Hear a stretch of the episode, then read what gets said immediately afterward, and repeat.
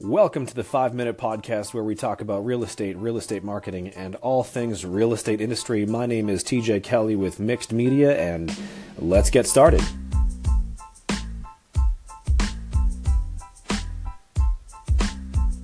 Today is Wednesday, February 14th, 2018. Happy Valentine's Day, everybody. Hope today is a little bit more special than all the other days in February. So today uh, we're going to continue on our theme that we talked about on Monday, which is video. Week one we did audio. Week two we're talking video. So let's pick up right where we left off. All right, so talking video this week. What I wanted to go over first is tell you a quick story.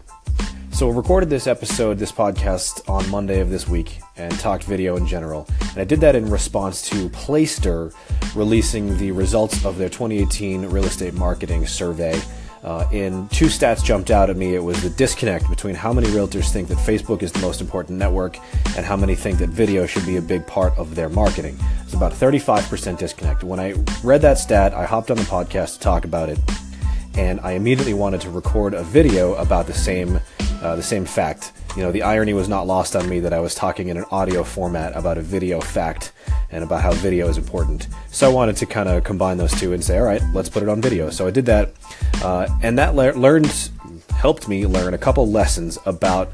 Uh, about the video production, you know, process, right? So I'm learning and I'm trying to share my experiences and help everybody else learn too. So here's what I learned in doing that on Monday.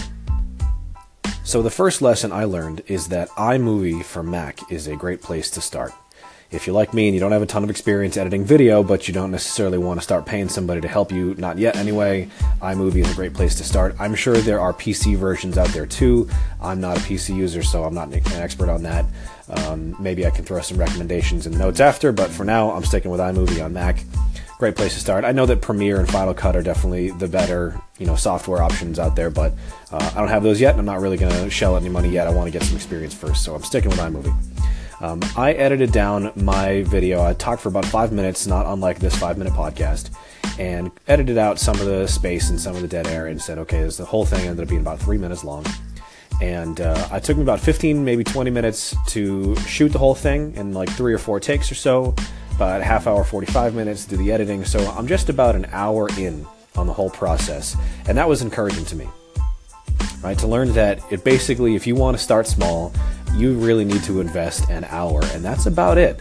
Maybe two if you want to be a perfectionist. And I even had to had to go fairly slowly because I'm so new at this, and I also had to do some research on on uh, a letterbox technique that I wanted to use in my final product.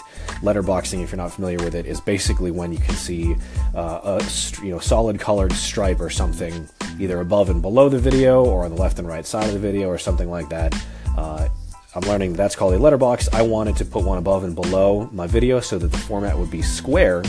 Even though I didn't shoot in, in square, I shot in 16 by 9 like most.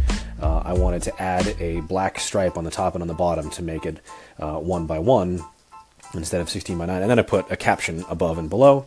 Um, so i like that format. It translates very well into instagram and twitter.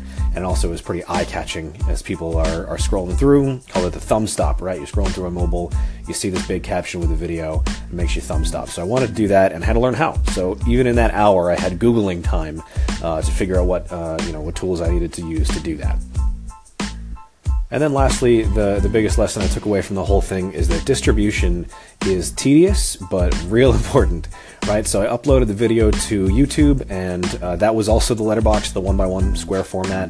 Uh, I probably could have stuck with the 16 by 9 on YouTube, but want to do the same thing everywhere because I do like that caption. Uh, I also put it on my Facebook page and shared it from there into my group and then also uploaded it to Instagram and to Twitter. Twitter gave me a real hard time for some reason, but I did eventually get it up there.